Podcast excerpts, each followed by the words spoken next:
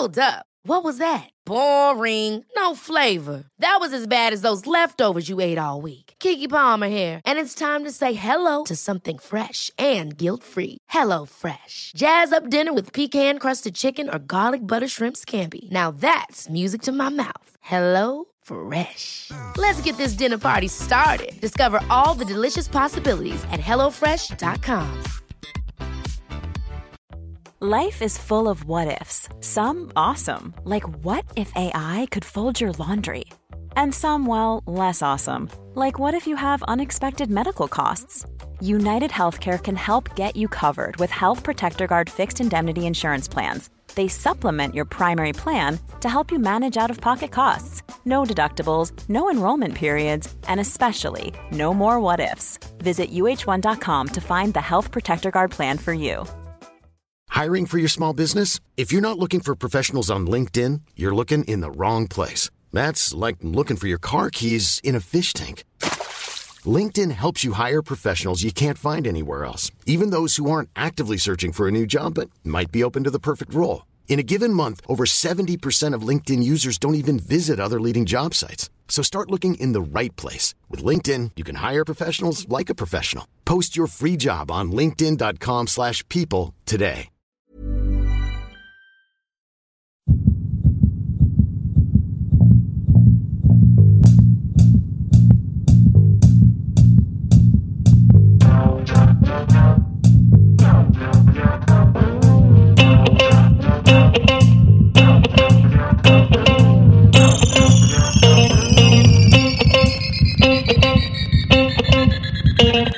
Welcome, everybody, to another episode of Dr. Matt and Dr. Mike's Medical Podcast.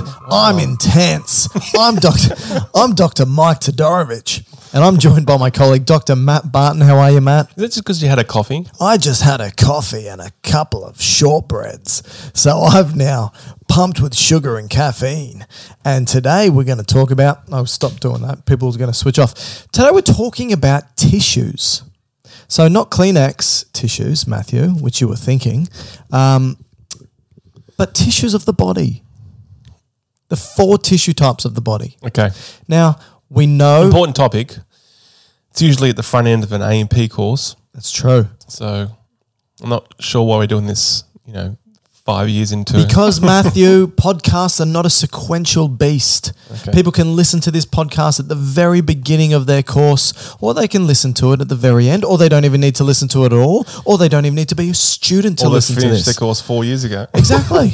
exactly. Uh, this is a long time coming. You know, we could have done this or should have probably done this about three years ago. But you're right. Tissues are an important topic of conversation when it comes to biology. They usually sit at the front end of a biology course. And when we look at tissues, what we need to think about are the cells of the body. And when How many? How many cells in the body? individual cells or types of cells? Individuals. Uh, around about 30 trillion and around about 200 types of So, cells. so what does that mean? So 30 trillion gets condensed into 200 groups. That's right. 200 groups by um, function. What was the paper that was just recently released, where or study they just released in terms of they've kind of quantified all the cell types in the body Uh, I, histologically? I see don't that? actually read every paper that's Oh, ever been should. published. So, uh, no, I don't know that paper. Please tell us. That's about as much as I know. Oh, you didn't read They- it either. They just, I just saw the headlines in you know one of those uh, science alert, um, you know, databases that And what did it say? basically it was just saying that all the body cells have been quantified into groups in the body, Yeah.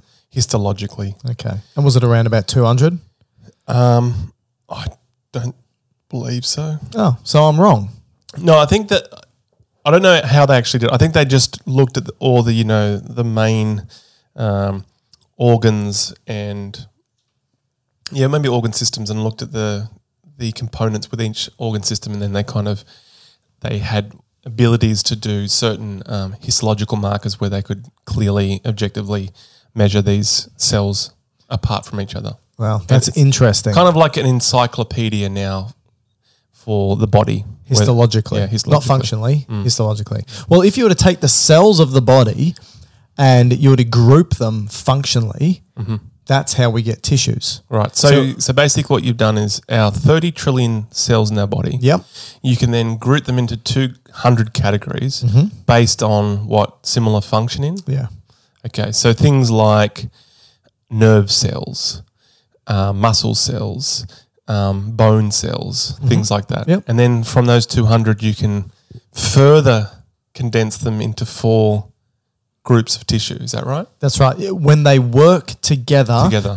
toward a similar function, Okay. that group of cells forms a tissue. Okay. And there's four tissues. And so it'll make more sense, obviously, when we start to say what those four tissues are, which are epithelial tissue, connective tissue, muscle tissue, and nervous tissue. And so, for example, if we take nervous tissue, you know, you've got neurons, that's one cell type. Yep. Uh, you've got uh, ependymal cells, that's another cell type. Astrocytes, So there's a glia. you know, they but they're all nervous cells, cells. right? So you've got a whole bunch of different cells that perform different functions, but cumulatively together, they all have a similar function, which is for that of communication, and that is nervous tissue. Right. And the same thing goes when you look at um, epithelial cells. You know, there's different types of epithelial cells, but when they come together, they form barriers and boundaries of the body.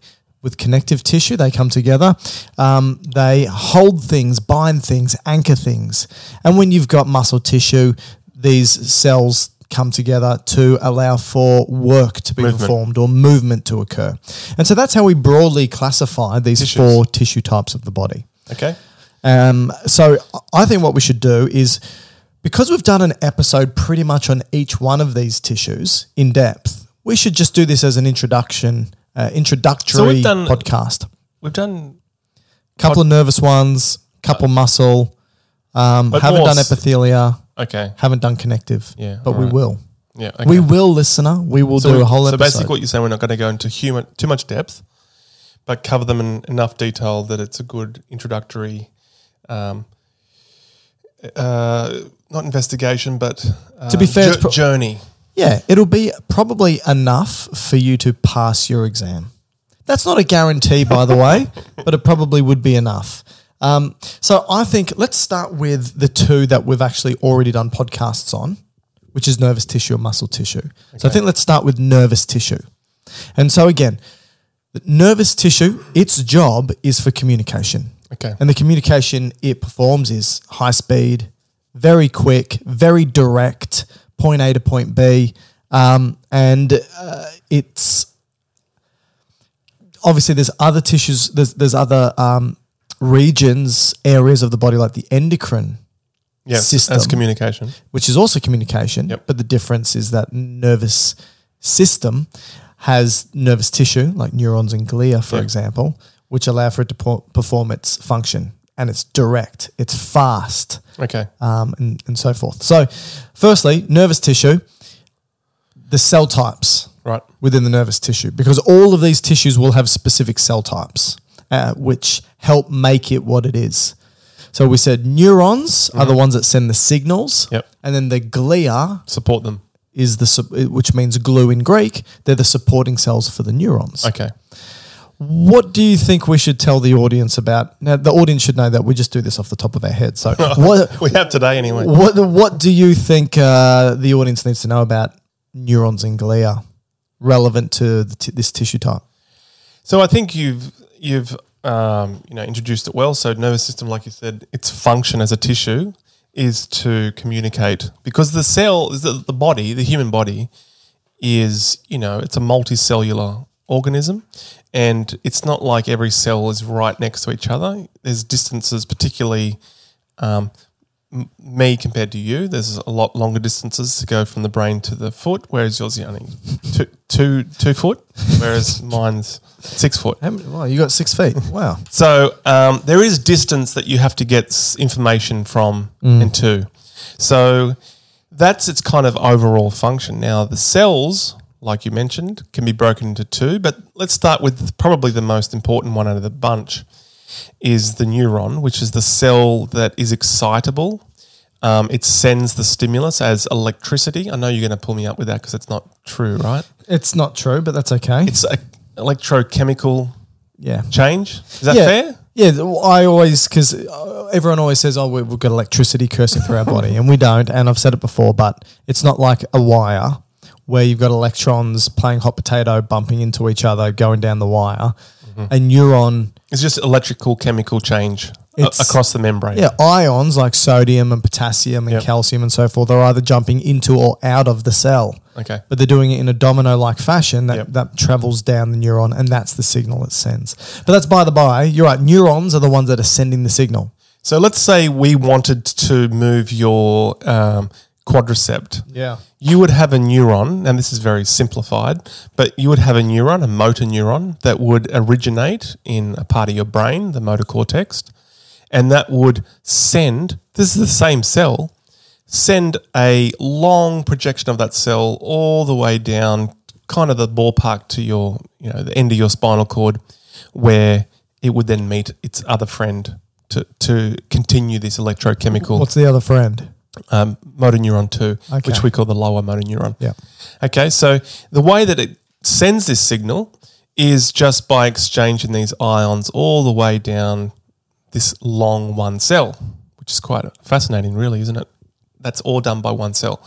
And part of the way it does that is just on its membrane, because we know cells have this outer covering thing around it. It's, and that's basically just changing the way that these um, ions move across it. Now, do we want to go into any more detail about the neuron itself? Or is that kind I of think what we should say is obviously you got the neurons. That's the cell that performs all the um, activities when it comes to sending the signals, and those signals can go up or down. They can ascend up to the brain for it to make sense, or they can send it down, like you just said, for movement or activity. Um, and then you've got all the supporting cells that help neurons. And so these supporting cells, like we alluded to, are called glia, and there's many different types. So you've got, depending on whether you're in the central nervous system or peripheral nervous system, you know, you've got uh, Schwann cells, you've got oligodendrocytes, ependymal cells, astrocytes. Uh, can you think of any others? Let's should we quickly just mention when, Satellite cells. mention when they fit in along the process, or is Sure. that, is that going to neuro? No, I think because that's all we're going to finish on, and then we'll move on to, Okay. to muscle. So I think it, let's just start with the central nervous system, right? Yeah. If you take a look at the glia of the central nervous system, Yep. you were saying that that neuron needs to have a covering. Um, yeah, so a lot of that um, signal that's sent from the start of your brain down to the end of your spinal cord, um, most of the cell that is carrying that electrochemical change is on a part of the cell called the axon. Okay. And so that's a long distance it has to travel. Mm. Okay.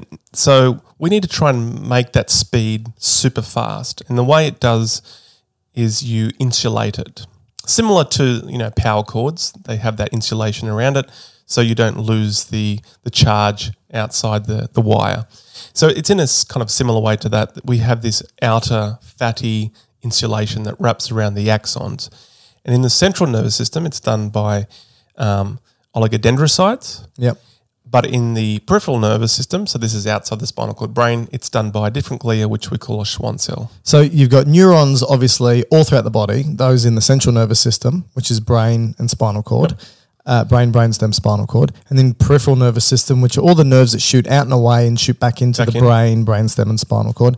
And you're saying that the, all of the nerves, regardless of central or peripheral, Yep. are surrounded by this myelin sheath, this this Yeah, coating. they're right? axons. They're axons. So that's The axons are? The, this is the carrying part of the signal. So it, the axons are covered by it, but you're saying that the glia that create this covering are actually different from Yeah. being in the central nervous system to the peripheral. Yep. Why are they different? That's a good question. That's a good question. Why don't Um, oligodendrocytes yeah. wrap in the peripheral and why don't Schwann cells wrap in the central? I, I- I'm guessing it comes down to embryology. That would be my guess. and you should know Um, that. I As the listeners yeah. know, you don't shut up about embryology. So, well, I haven't had a chance to talk about it for a long time. So uh, about it. are, are Schwann Do you cells? know? I don't actually know. It's a good Schwann question. cells of a different embryological origin to oligodendrocytes? Neural crest cells, uh, Schwann cells, oligodendrocytes. Mesoderm? Now you're testing me. No, I think it's neural tube, but I, I'm happy to be. It would have to be I'm happy to be fact checked. due to embryology. Yeah. But regardless, take home message here is that axons of the central nervous system covered by oligodendrocytes and those of the peripheral are Schwann cells. Yeah, and, and um, an interesting difference here is when the nerve gets injured. So this is part of my research. Um, if you get an injured nerve in the periphery, uh, so let's say you were to cut a whole lot of axons in a nerve, let's say like a median nerve that's in your going down to your forearm. If you cut straight through that nerve and cut a whole, you know, thousand axons, if you can somehow repair it pretty well, the Schwann cells are actually got a good ability to um, allow those axons to um, regenerate and reinnervate, and you get back good function. Okay. Okay. But if you do the same in the spinal cord, just cut it. The oligodendrocytes, for whatever reason, aren't very efficient at allowing those axons to regenerate or go back to their targets. They kind of block it up, and therefore the outcome's terrible. Interesting. And that's where spinal cord injury generally has a much poorer Why? outcome. Do we know why? Why they do that? Yeah. So why why is it okay to regenerate peripheral but not central? Um, you're asking tough questions. Is it a, today. is it a well? These are the questions that people want to know. But is it is it a is it a protective mechanism because centrally such it's so important that if you have any regen- incorrect or poor regeneration centrally, the deficits could be huge if it happened incorrectly. Right. So if you mm. if you damaged a part of the brain, for example, Yep. and then you expect the regeneration to occur, yet the wiring buggers up, the potential downstream effects, if it didn't happen properly, would be significant. So it's probably safer to not regenerate and just rely on other neurons to take up the slack. Right. But peripherally, because these neurons are dedicated to certain muscles and sensory organs of the periphery, you have to regenerate. You can't rely on other neurons because they're so dispersed to, t pick up the slack. Does that make sense? point. That's how I've always thought the reason why that was the case. Definitely the the injury. We're going way off straight, way off track a bit today, but that's all right. Um, definitely the injury at the injury site when it's a peripheral nerve injury, it's definitely less complex when it comes to like the cells involved and um, Mm. what's happening. But whereas in a spinal cord injury, you know, it gets highly complicated. Yeah. You know, a whole lot of different cells come in. You know, you've got microglia, which we'll talk about. You've got astrocytes, and you've got all the immune cells, and it, it gets really Messy. messy, Yeah. literally, and that impedes its ability to regenerate. Whereas, um, in comparison, I mean, Schwann cells actually do phagocytosis, whereas What does that mean? That eat, they eat, eat. eat up debris, whereas I don't believe oligodendrocytes have that capacity. Gotcha. Well, that's a big difference. Yeah, yeah. So, you know,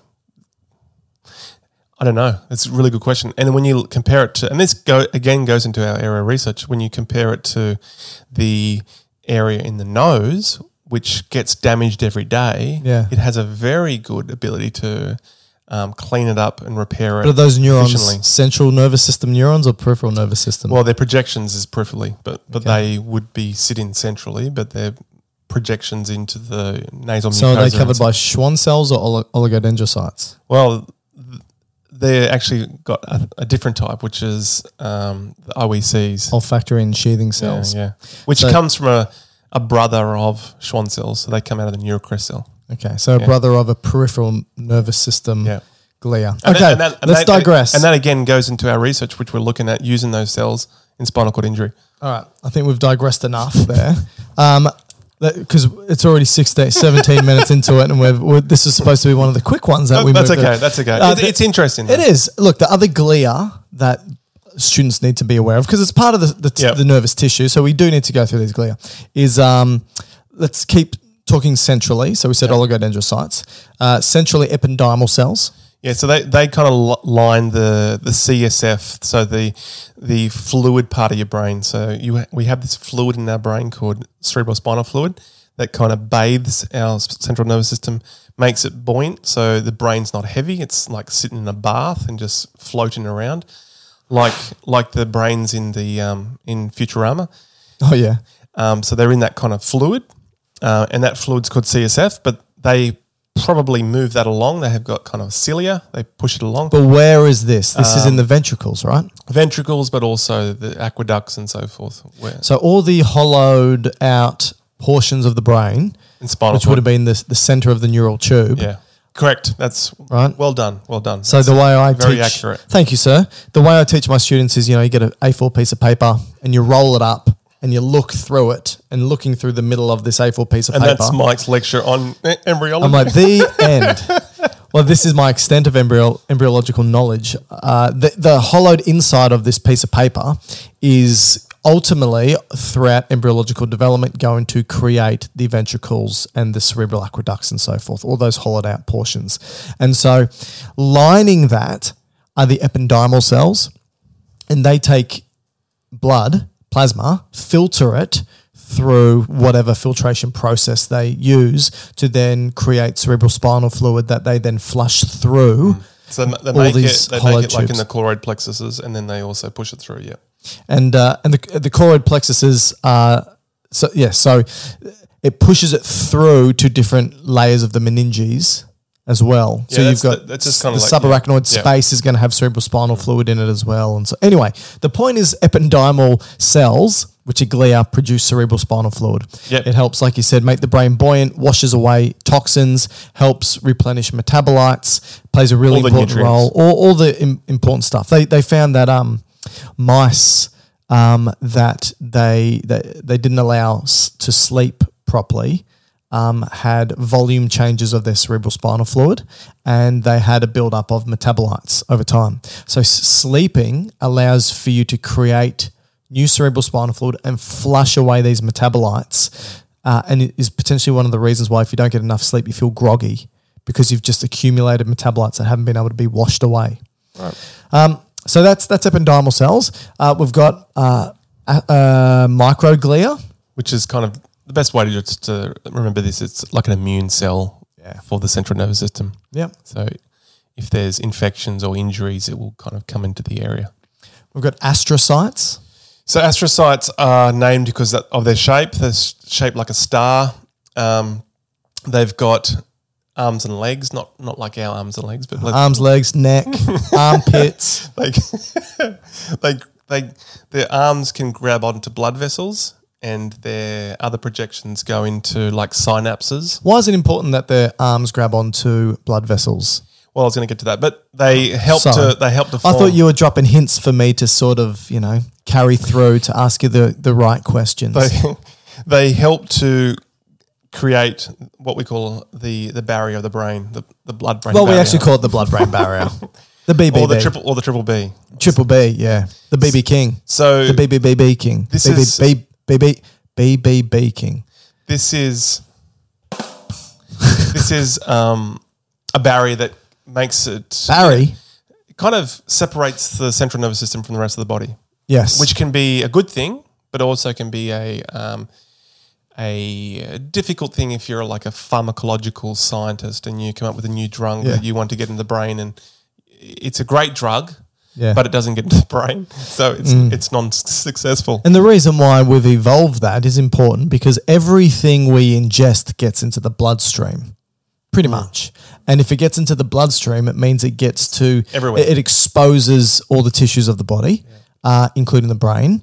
And if you've just inject, ingested something toxic, now obviously we haven't evolved to ingest pharmaceuticals per se, but we've evolved to ingest drugs of some sort, and they may be beneficial or uh, not, uh, and they could be toxic or not, or whatever it may be. But if they can cross the blood-brain barrier and damage the brain, It's not the very- brain's very sensitive. It's not a very good outcome. It's not a good outcome. Yeah. So luckily, we've got astrocytes with their arms wrapping around the blood vessels of the central nervous system, and they help limit. They're one of three or four barriers in the central nervous system that help protect the brain from what's floating around in the blood. Yep. Okay, so that's so these, astrocytes. So these astrocytes, you know, they play also a big role in regulating what's at the synapse. So um, neurotransmitters and any other ions and so forth. It's important for conduction and um, communication. So they're important in that role. I, I call the astrocytes the, um, you know, when you watch the car racing, the Formula One, Oh, like the pit stop. the pit crew, the pit crew, where the car is the neuron, Yeah. right? It does all it does seemingly all the work, but without the pit crew, it falls apart. Okay. And the same, and the pit crew with the, and the microglia the that's safety car. no, They- Microglia you know when there's is a- once the you know- once you the know when race is there's- over, it cl- clears the No, roads. when there's a crash, oh yeah, it clears they, it all They up. bring out the safety car, then someone has to clean it up. Yeah, yeah, yeah. Mm. Okay, that's all right. Can we sort of uh, extend this analogy for all the other types of glia? What are the ependymal cells? Um, Fluid replenishment. I don't know. I was going to say the. Um, no, I'm done. Um, and the only other type of glia, and we're half an hour into the podcast, uh, are the satellite cells. So they're, they're more wrapped around the, the cell bodies in the peripheral nervous system. And so when there's potentially. Uh, Sensory neurons specifically, right? oh, DRGs. Yeah. Because the they're- dorsal root ganglia because they're Matt- outside. Matt just loves to throw out initialisms and without telling people what they stand for. So they are sensory um, cell bodies. Okay. M- The motor cell bodies are in the ventral horn, which is central nervous system. Okay. Yep. Uh, is that all the, the That's nervous it. tissue? Nervous tissue done. So Done. all those things we just mentioned um, play a role in essentially the communication um, of the nervous system. Yeah. Yeah. Next is muscle. Okay. Muscle is another tissue made up of myocytes. So, unlike neurons, where there's a whole bunch of different cells, muscles have muscle cells called myocytes. Uh, but you've got subsets of these, like cardiomyocytes, for example, which are muscle cells within the heart. In actual fact, there's three different types of muscle in the body. So, while you've got muscle as a tissue, there's three subtypes, and those are cardiac muscle, Yep. skeletal muscle, Right. And smooth muscle. Okay. And so I think we should just talk very briefly about each of these and what they do. But generally, muscle is there for movement, Yeah. right? So pretty much- muscle contracts. Yeah. So muscle's ability or muscle tissues tissue's ability is to lengthen, stretch, but then contract, which is shorten. And depending on these three types, they will do that in different ways, right? So skeletal muscle, which are muscles that are attached to our bones, skeleton, are very powerful in contraction, very dynamic, Yeah. very rapid. Um, cardiac's also powerful, but um, they're probably more in rhythm, right? Yes, and and and they're successful not due to their individual cells that contract, but due to the group of cells that contract. And smooth muscles like me, uh, weak, slow, but reliable. Yeah, and found in my digestive tract. Um, yes, absolutely. And so the way I think about it is, like you said, all muscle cells need to contract, and it's the shortening of these cells that then leads to something moving. And it d- depends on what they're attached to and their orientation. That Yeah. depends on what's happening. So in the skeletal muscle, they're going to be attached to the skeleton. And therefore, when you Via, short, via tendons, which we'll get to. That's because that's connective tissue. exactly, Okay. uh, and it's attached to bones, which is also connective tissue, which we'll get to. But when that muscle shortens, it obviously will. Now, muscles will attach to bones across a joint. Yeah. And so when a muscle shortens, it moves the bone across the joint and it changes the angle of that bone, and therefore movement occurs. Yeah. So skeletal muscle moves a skeleton. Super simple, simply by that contraction. So the orientation of the fibers are, are generally in long cylinders that That's are right. parallel to each other, right? Yes. So when they contract, they pull kind of in one Unidirectionally. Direction. Yeah, Exactly. Unless it's a kind of a, a muscle that has branch points, but generally speaking, it's going to pull it in one But direction. each one of those cells will pull Yeah, unidirectionally. And so you compare this to, uh, let's compare this to smooth muscle, right? So smooth muscle lines our hollow organs. And so things like the digestive It tract. doesn't line; well, it does. It, it, it's in the walls. sure. Well, it depends on your definition of line. Because I think line is better to say. Hollow organs are lined by epithelium. epithelium. Okay. Okay. Fair. Um, it it lines the internal walls of, So walls, yeah. So- our hollow So structures. walls, yeah, yep. Like the digestive tract, the, the the renal system. Pick a hollow tube in the body, and there's going to be a muscle layer within that hollow tube.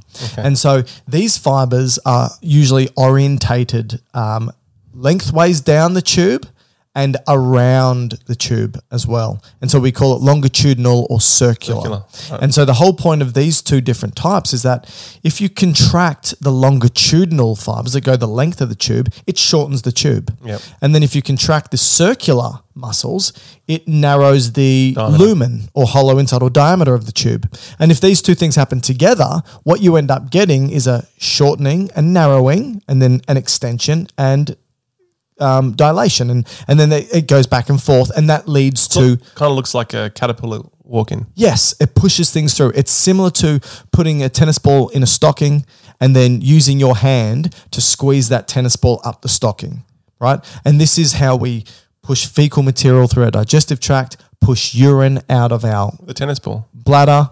Uh, yeah, with, with my hands and a, and a pair of stockings. um, you know, so again, blood moving through blood vessels and so forth. It's it's all because of this smooth muscle layer. Now, that smooth muscle is Ureter. Um, I did say bi- that. Bile duct.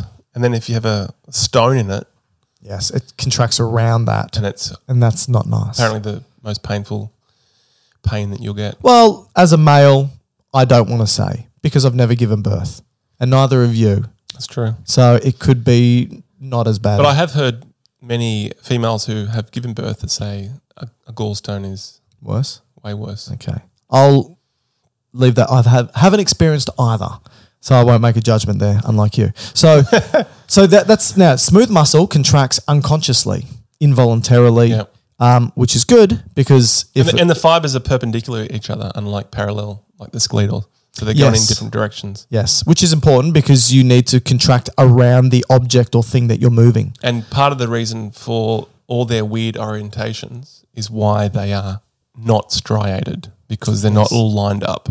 So when Yeah. you look down a microscope, they don't appear striated like skeletal or cardiac. They're smooth. And Yeah. part of the reason is because they're all in different directions. And the the the all in different directions that Matt's referring to are the protein subunits that actually contract. So obviously, if they're all lined up in, in a in a row, you can see that down a microscope, and that leads to what's called striations, like tiger stripes. But if they're all in different directions, there's no consistent pattern to it, and so we call it smooth. Um, skeletal muscle is conscious contraction. Yep. So anytime you voluntarily move something, you know it's skeletal muscle, right? And that includes the diaphragm.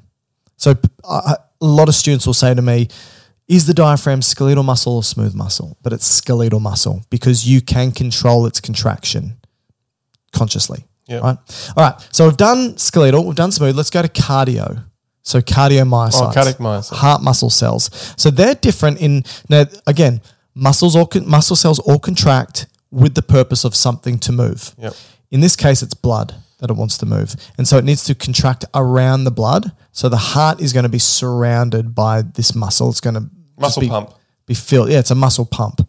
Um, but the power of it isn't in the individual muscle cell or fiber like it is with skeletal muscle. Mm. It's actually the group of muscle cells working together as something that we call a syncytium. Okay.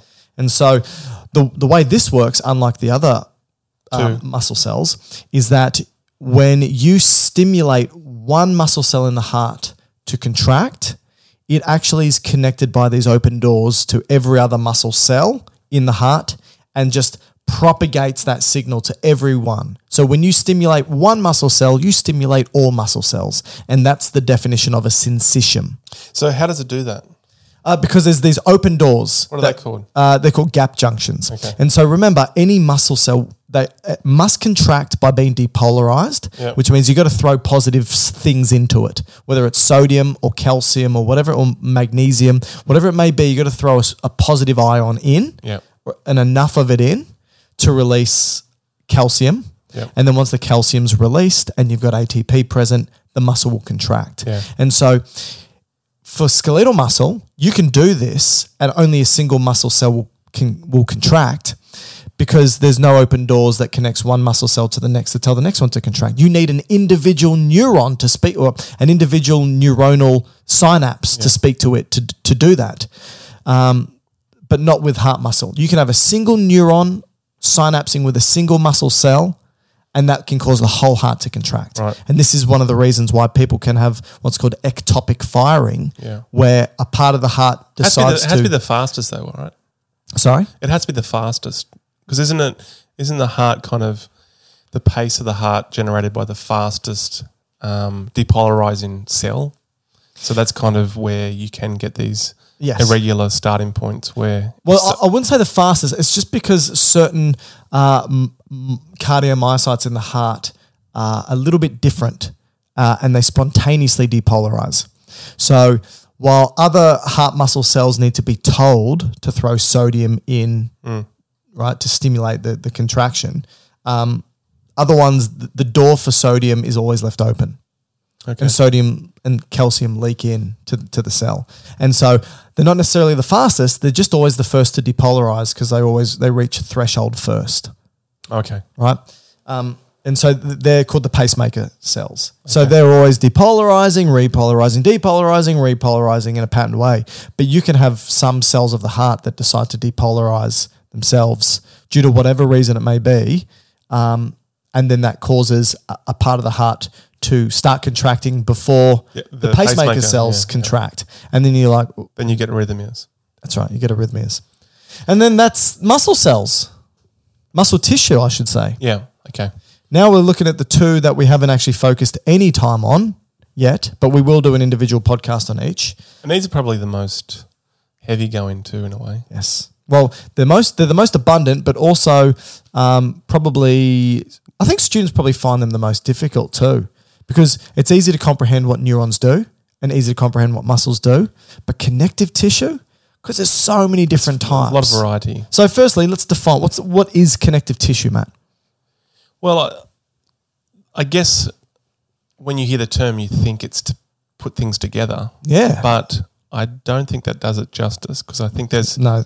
There's other stuff in there that does more than just connect. So, for instance, you can have connective tissue that's structural, things like um, ligaments and cartilage and bone, but then you can have some that are immunological. So, you've got a lot of your blood cells, particularly the white blood cells.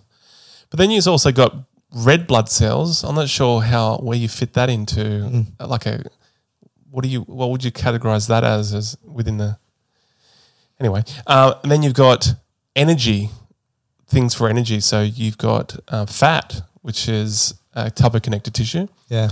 but it's kind of this place where you just store molecules for another day Yes. So you've confused us even further.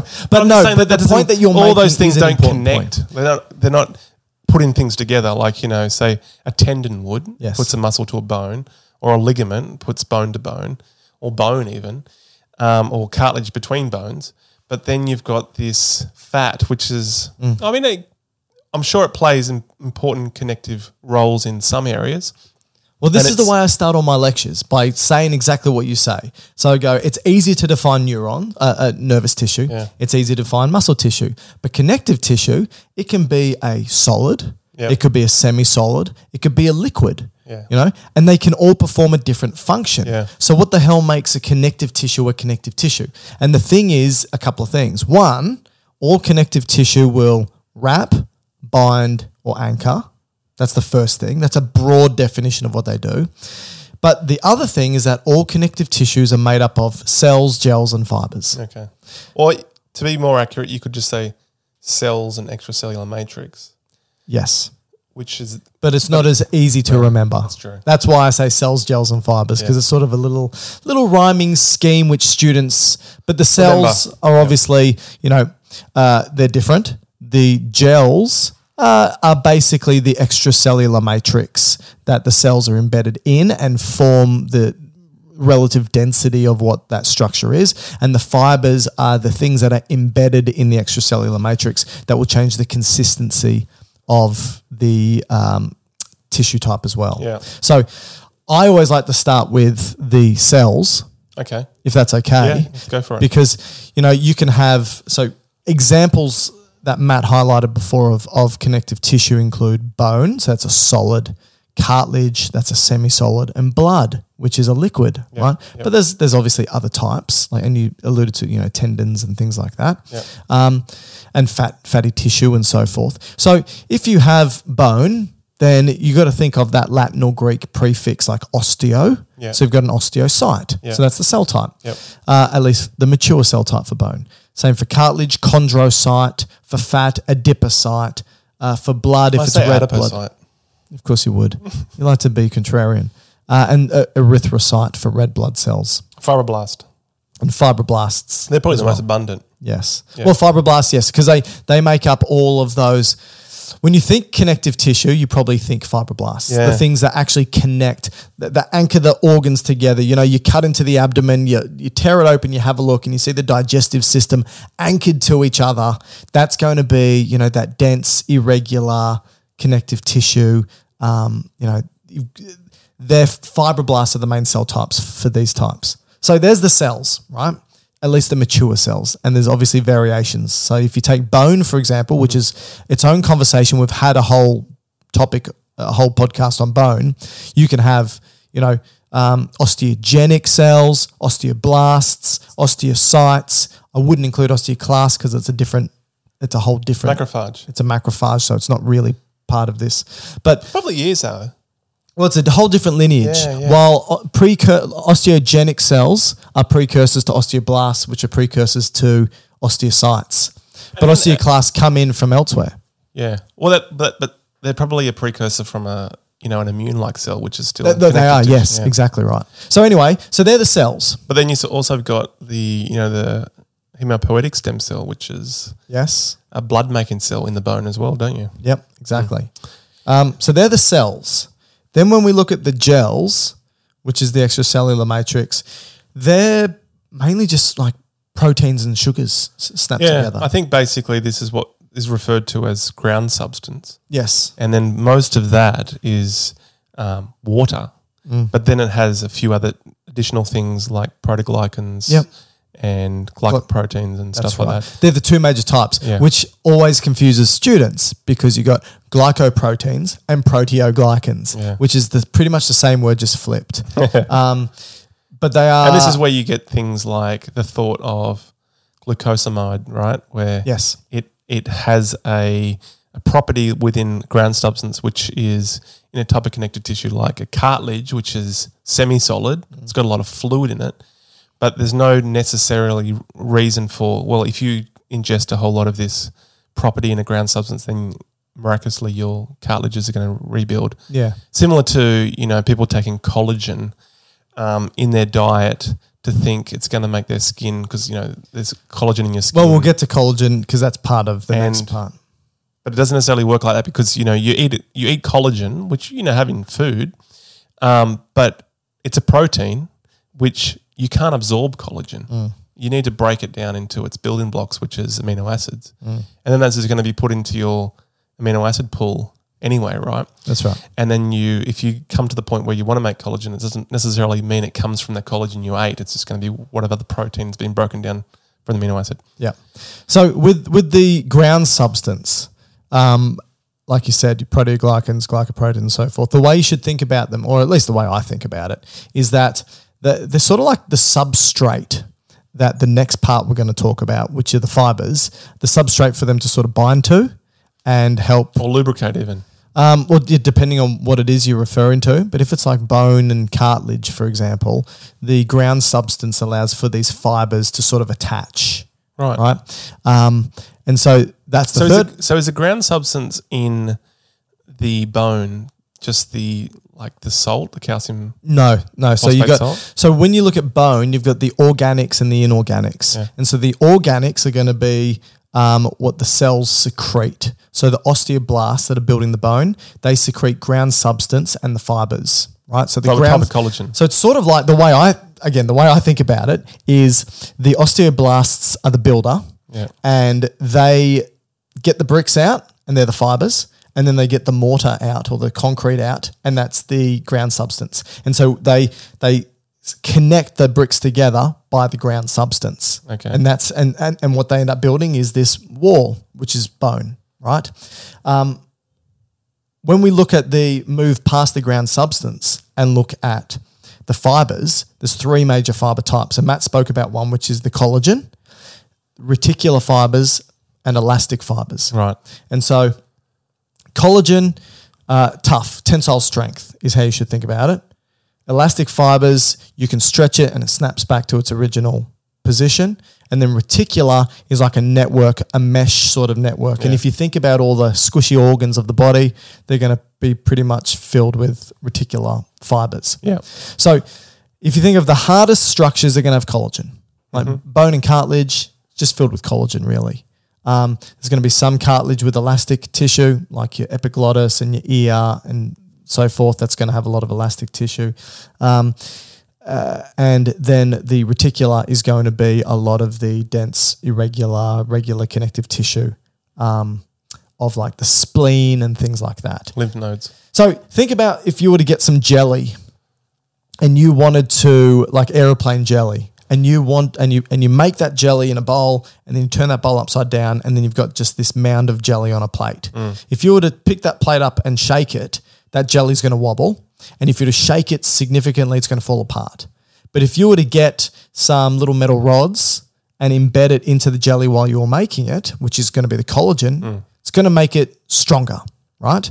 If you were to embed some elastic bands, which is the elastic fibers, I think that's like, yeah, you keep going. if you embed elastic fibers, it would allow for it to be able to wobble significantly, but it's not going to fall apart. It just goes back to its normal position. And if you were to embed things like feathers, for example, it's obviously going to change its structure as well. But that's what these fibers are doing. You embed them into the jelly or the ground substance to change its consistency. And if you embed a huge amount of collagen fibers, it becomes just really rigid and strong. Huge amount of elastic fibers, really stretchy. Huge amount of um, reticular fibers, it becomes like a meshwork. Okay. And that's how I think about it. Yeah. Okay. Um, is there anything else in the connective tissue space that an interesting side point is we've also got um, connective tissue that's um, can be graded in embryology as well. So the these are called mesenchymal stem cells Oh, or, yeah. or mesenchymal tissue, and they come from the part of the the embryo called the mesoderm. And so a lot of the connective tissue of the body comes out of this layer of the embryo.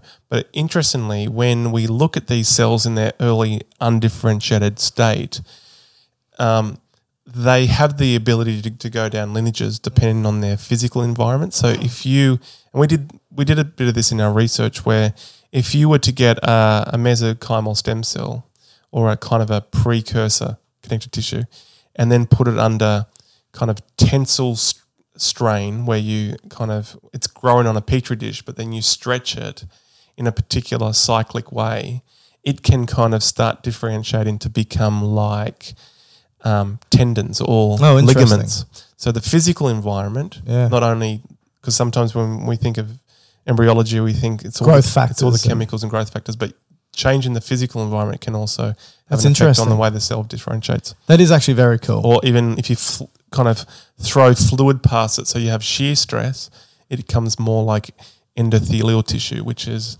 what lines blood vessels. That's very interesting. And I think when we look at that, you know, the cells that develop primarily from that mesenchyme that you were talking about, um, they usually develop five types of mature connective tissue, which is what we call loose connective tissue, dense connective tissue, cartilage, bone, and liquid connective tissues. And that's the blood and lymph, right? So they're the five major types of connective tissue.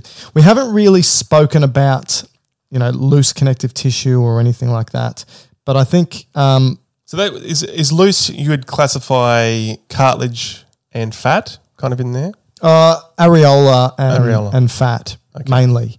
Um, so uh, areola is one of the most widely distributed connective tissues. So it's obviously going to have collagen, elastic, reticular, you know, arranged in. We didn't talk about the arrangements of those fibers either, because for example, bone will have collagen arranged in a in a linear way, but cartilage it's arranged in an irregular Yeah. way.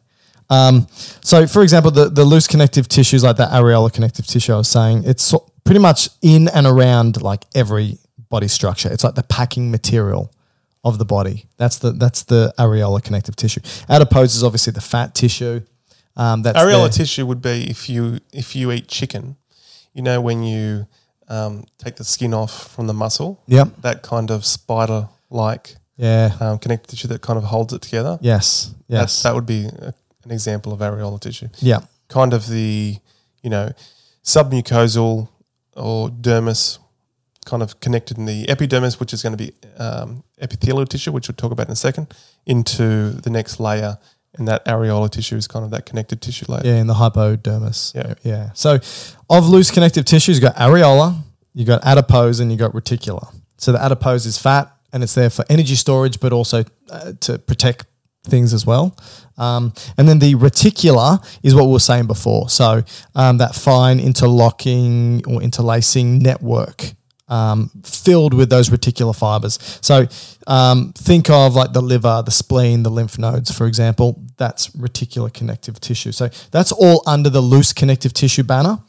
Um, look at banner, Michael. And then we've got the dense connective tissues, which we hadn't spoken about either. So So, that's got a lot of fibers in it, less ground substance.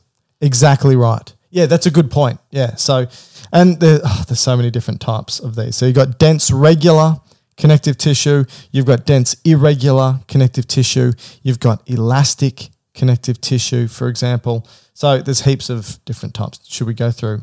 No, I think that's we when we do connective tissue on its own, we can go through the Okay, great. nuance. Good, good, good.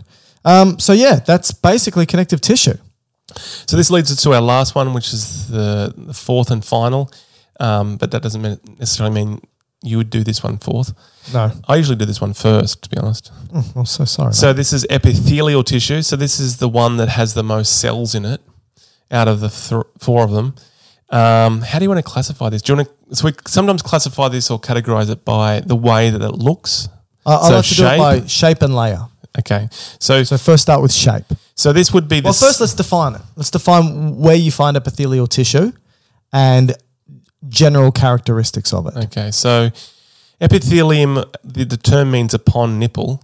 That's what it actually means in definition. Let's not get rude here, Matt. I'm not sure what that actually means. I'm not sure where they got that from. I probably should have checked it actually. Yeah. Anyway, that's the epin, uh, epin, no, what an epin, uh, what's the, the word that means derived from? Um, Eponym. eponym. No. Etymology. Yeah. So that's what it means, but I really should have checked what, what it actually, the definition Well, you haven't just let yourself down, No, Matt. You've let us all down. Everyone. So epithelial tissue is generally uh, forms barriers. So it, it, it makes the outside of you. So that's going to be your skin. So I'm looking at your epithelium right Yeah. now. Although what you look at is everything's dead. How dare you? So even though you look at my skin, it, it's it's cells that have died. I didn't want to say anything, but I can tell. So um, it it's the body surfaces. It lines the So you're ca- not just dead inside, you're also dead outside.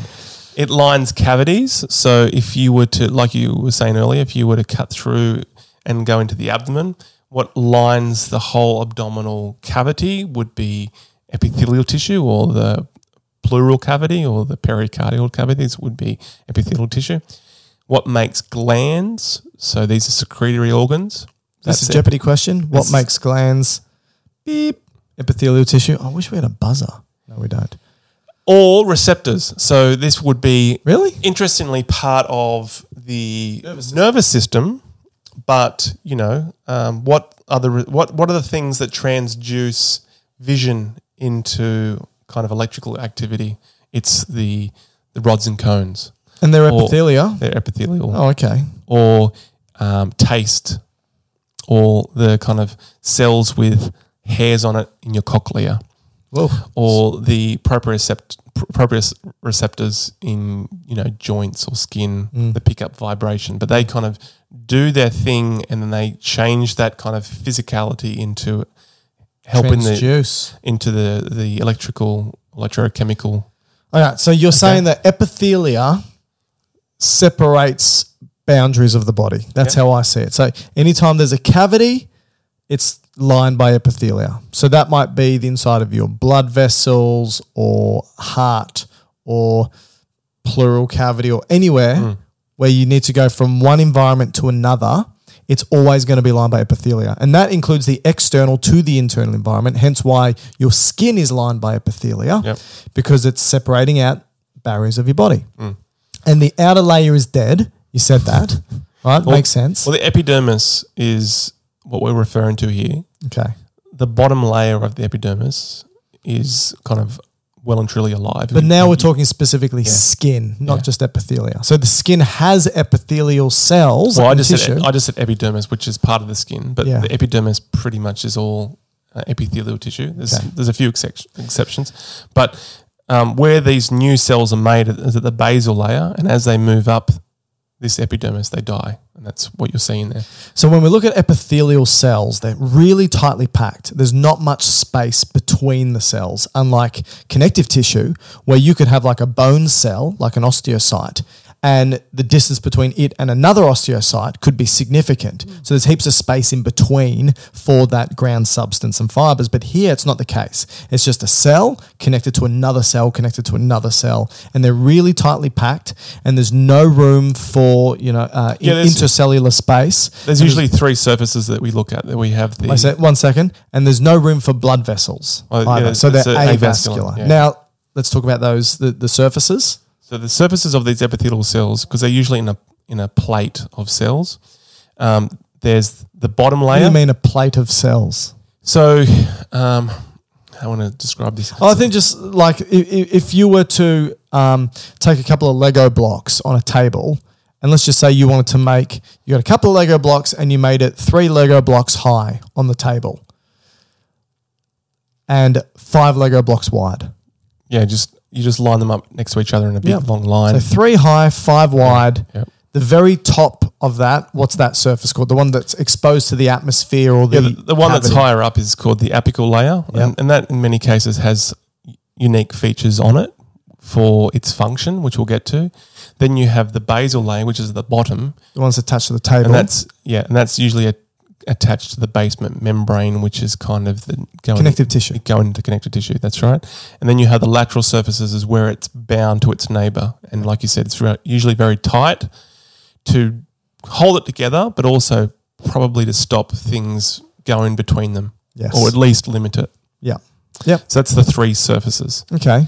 And then the way we would kind of categorize is their appearance. So if we would first look at their morphology, their shape, and there's three kind of ways we would categorize the shape of the epithelial tissue.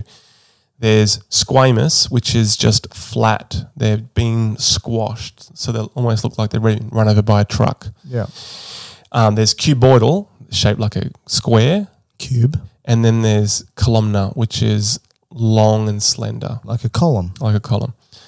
Now, Squamous, squished, cuboidal, cube, columnar, column. usually speaking, their shape will have an effect on their function. So Yes. the flat ones, because it's such a small diameter, not a diameter, what's It's squished. There's, there's nothing inside. There's not much there. The, the internal. it means this is not always the case, but it makes it very easy for things to go across it, mm. which we call diffusion. Mm. So things can cross it very easy. An example would be the um, type 1 pneumocytes in your lung or your alveoli are a squamous cell, and they're very thin, flat, which allows oxygen to cross very easy and to go into blood, and carbon dioxide to come out of the blood to cross um, the alveoli to be breathed out. So that's nice for diffusion.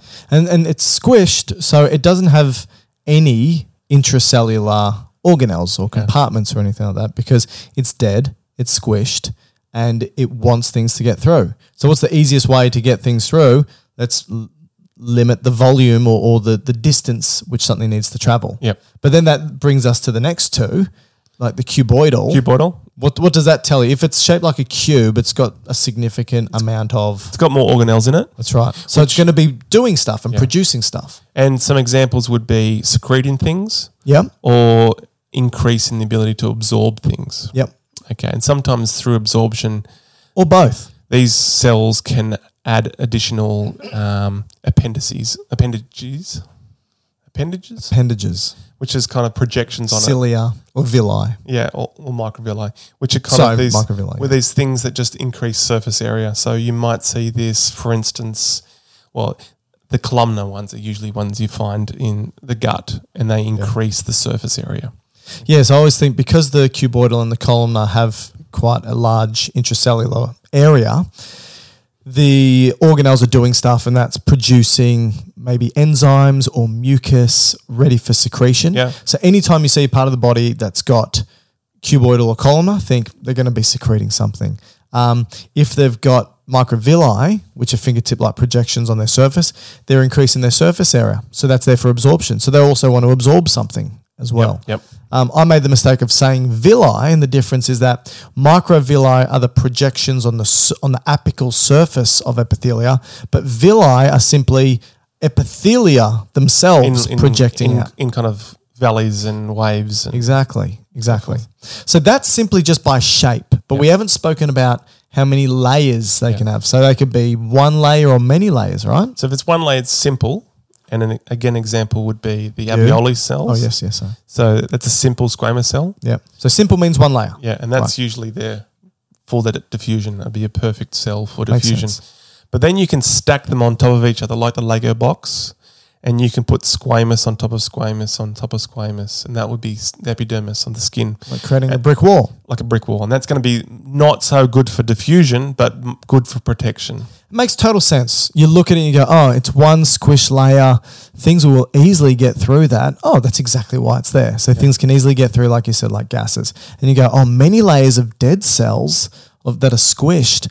Why is that? Well, it doesn't want things to get through because there's heaps of layers, but they're also dead and squished. So it doesn't matter if they get damaged and sloughed off and, you know, moved away. So it's there for areas of abrasion, like you said, like an epidermis, the, the And to add to Upper that, we portion of could our we skin. could we could use in that protection layer because there's a lot of abrasion. You could add um, a protein to it, which we call keratin, and that can help with waterproofing. Yeah. And so with these protective layers where you get a lot of abrasion, your skin they usually chuck keratin in it because you want to make your skin a bit waterproof. But you also get abrasion, abrasion areas, say in your mouth or your esophagus or the anus, and that's also got these stratified squamous. But they're always in water, so there's no point waterproofing them. Mm. So these are what we call non-keratinized stratified squamous. There you go. So it's still there for abrasion. So you're gonna, especially you, you eat a lot of food that you don't chew. So Oh, says you, Mr. Duck. so you're gonna lose a lot of cell layers. So you Yep. want to be able to replace them quickly. yeah. So the non-keratinized stratified squamous would be mouth, top of esophagus, and then the um, All right. So give us some others. Give us some other types. So you've got so that you've said squamous is uh, si- sorry, simple is one layer, stratified is many layers. Yeah. Um, and and we've given an example of simple squamous and stratified squamous. What are some other examples of epithelium where we can find them? Again, form equals function. Oh, okay. So um, you could have um, cuboidal layers that, like you said, secrete things. So um, enzymes or hormones. Um, a Are they a, simple layer or are they s- stratified? a good a good example for this layer, a good for this location would be the pancreas, um, secreting enzymes into ducts. Um, I believe they're simple cu- cuboidal, right? Yeah. Um, I'm trying to think of. I should really know this. Um, there's an interesting.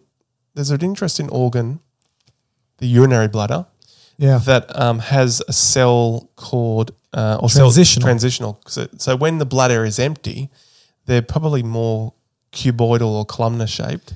But as the bladder fills and stretches and stretches and stretches, it changes the morphology hmm. into a squamous more. Yeah, well, generally the apical surface is squamous, and as you move down to the basals, it goes to more cuboidal than columnar. And the changes in the s- cell shapes means that it itself can change shape as a whole tissue and distend and snap back like the bladder needs to, right? When, it, when it overfills. An But you can also have, sorry, going. an- and an interesting side one, which is a unique one, is what we call a pseudostratified. Oh, that's what I was gonna say. And that looks like it should be stratified, but it's the way that the cells are actually um, positioned that they they're kind of squashed in different ways. And if you look down a microscope, it kind of looks like they're stratified, but in fact they're only one layer thick. Yeah. And examples as the silated. Is that what you, how you pronounce it? Ciliated, not ciliated. Yeah, but I, you know how I pronounce things. That's Um. Bicep. pseudo pseudostratified epithelium, which you find you know in your respiratory tract, the top of your respiratory tract, which is important for um, things that shouldn't be in the air that you breathe, like pollen or dust or bacteria, it gets stuck and they have cilia, which push it upwards into your pharynx and then you swallow or in your case spit it out in the ground. So, so when we when when we get an exam in front of us and we see, you know, a question that says form equals function, where would you expect to find the following epithelia? Yep. It's pretty easy to do now. Simple, one layer. Things can get through if it's squished. If it's not, it's got intracellular compartment to be able to produce stuff, so secrete. If it's going to have microvilli, it's increasing surface area, therefore absorption. If it's cilia, they move like a motor, like and they can beat and push things across. Um, uh, and you can even say like pseudostratified ciliated epithelia um, or pseudostratified ciliated columnar epithelia. You can go, well, I know what that is now, right? So, Increase absorption. Uh, well, it helps to throw things across Oh, sorry, I was- and I was secrete. Thinking, I was thinking the microvilli one. A lot of pseudostratified tissue. So you might be asking, what's the benefit of that? A lot of pseudostratified tissue produces mucus. Um, so just know Does that. it, does it produce it or is it the cell? Well, the gob- the goblet. Goblet. cells that are dispersed between them have the space and room to be able to do that. So um, pseudostratified often has goblet cells dispersed for mucus subs- s- s- secretion. Mm. And I think that's it, right? Well, I've drunk a whole bottle of water before this podcast, so I need to go and urinate. So my bladder would be Fully distended. distended, so it would be Yes. in its kind of squamous. You know what we could think about? We could say, okay, before you do that, what tissues are going to be utilized for you to empty that bladder?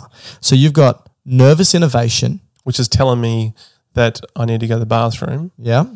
So it's firing at the moment, going toilet, pee, toilet, pee. toilet. Okay. And so the the bladder is kind of a, an organ with a, a whole lot of muscle in its. It's like a. It's, it's like a. muscular pouch, which was my nickname I was in gonna, high school. I was going to say urine bag, but okay, yeah, pee bag. So you got muscle, like the detrusor muscle. that would be bladder. smooth muscle. Smooth muscle, ready to contract to help push this urine out. Yep. Then you've got the epithelia lining the inside, which is going to be that transitional to help it distend.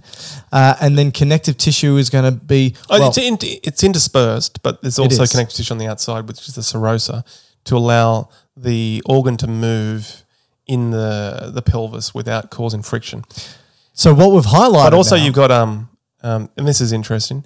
Well, I think it is. Well, we'll be the judge Um, different the different nerves that innervate the bladder. So at the moment, I'm probably sitting in a, a parasympathetic state, and the parasympathetic nervous system, what it would do is it would um, cause the contraction for a lot of the detrusor muscle, but at the same time relax the sphincters of the um, the pelvic the pelvic Yeah, super floor. interesting. the pelvic floor. But if you had a sympathetic reaction, but this is interesting because it kind of goes Here we go, everyone. But if you Sit back. te- technically, if you had a sympathetic reaction, which is a fight and flight, Yeah. what it should do is it should clamp the sphincter closed, That's the way to explain it. and it should actually relax the neck of the bladder. Right. Okay, and you should hold on to it because you know you run away from bear. Wouldn't relaxing the neck of the bladder increase the amount of urine coming out of the bladder? No, I think it just re- takes the, the tension off. Okay. But as you probably heard, when you get um, Oh, no. scared, scared, I or- urinate yeah, myself. Yeah, urinate yourself. So how does that work? If you're having a fight and flight, That's a rebound effect, isn't it? yeah, I think it's you have a very quick transient parasympathetic response. I think it's a sympathetic rebound because I think what happens is, and this is an oversimplification, is that if you have this acute sympathetic response, that your parasympathetic nervous system tries to uh, counteract it and tries to respond itself to try and balance it out. Right. And then that can result in you either defecating or Urinating. yourself. Yeah. And for you, unfortunately, is both. Um, at the same hole, the cloaca, generally. like most turtles and birds. That's, that's great. You've. You've listened to my comparative anatomy and embryology. Well yes, done. which is a good place to finish, Yeah. which is Matt's cloaca. So uh, hopefully everybody enjoyed our four tissues. It was meant to be 30 minutes, um, a little bit over. That's okay. I think It was we, interesting. Was a l- lot of digression. But, yes. but great. that's what podcast's about, mate. Uh, everyone, thank you so much for joining us. I'm Dr. Mike Todorovic, joined by whoever this guy is, and which is Dr. Matt Barton. I'm And off can- to the bathroom. Great. Well, you can contact us. Uh, once Matt's finished at the bathroom, of course, uh, via email, gubiosciences at gmail.com, or you can watch our YouTube channel with over 500 free videos helping you pass your exams. Is that actually true? Yeah, over 500. Yeah, yeah, yeah. It's we're very good and prolific. Um, and you can contact me on social media. I'm on all the good platforms. Um, you decide what those ones are. At Dr. Mike Todorovic, at D R M I K E T O D O R O V I C. We have a monthly newsletter that we are beginning. Woohoo! So if you want to visit our website, Dr. Matt and Dr. Mike, no, wait a minute. It's just Dr. Matt, Dr. Mike.com.au. The website? That's the website. Dr. Matt, drmike.com.au, uh, Dr. Bean DR. Uh, if you go to the website, it will then ask you uh, to sign up to our newsletter. And every month we will give you updates as to when a new podcast is out, when a new video is out, and we'll have a little bit of uh, some helpful tips on how to study, prepare for exams, how to remember things, and also just general info on how the body works. So feel free to sign up and we'll speak soon. Bye. Bye bye.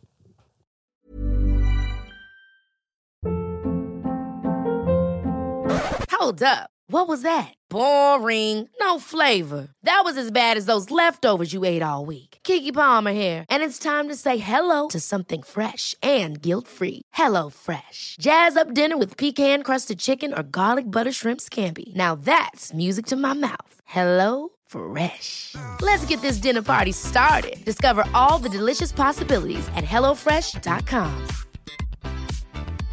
Even when we're on a budget, we still deserve nice things. Quince is a place to scoop up stunning high-end goods for 50 to 80% less than similar brands.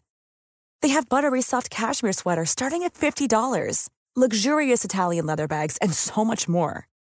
Plus, Quince only works with factories that use safe, ethical, and responsible manufacturing. Get the high-end goods you'll love without the high price tag with Quince.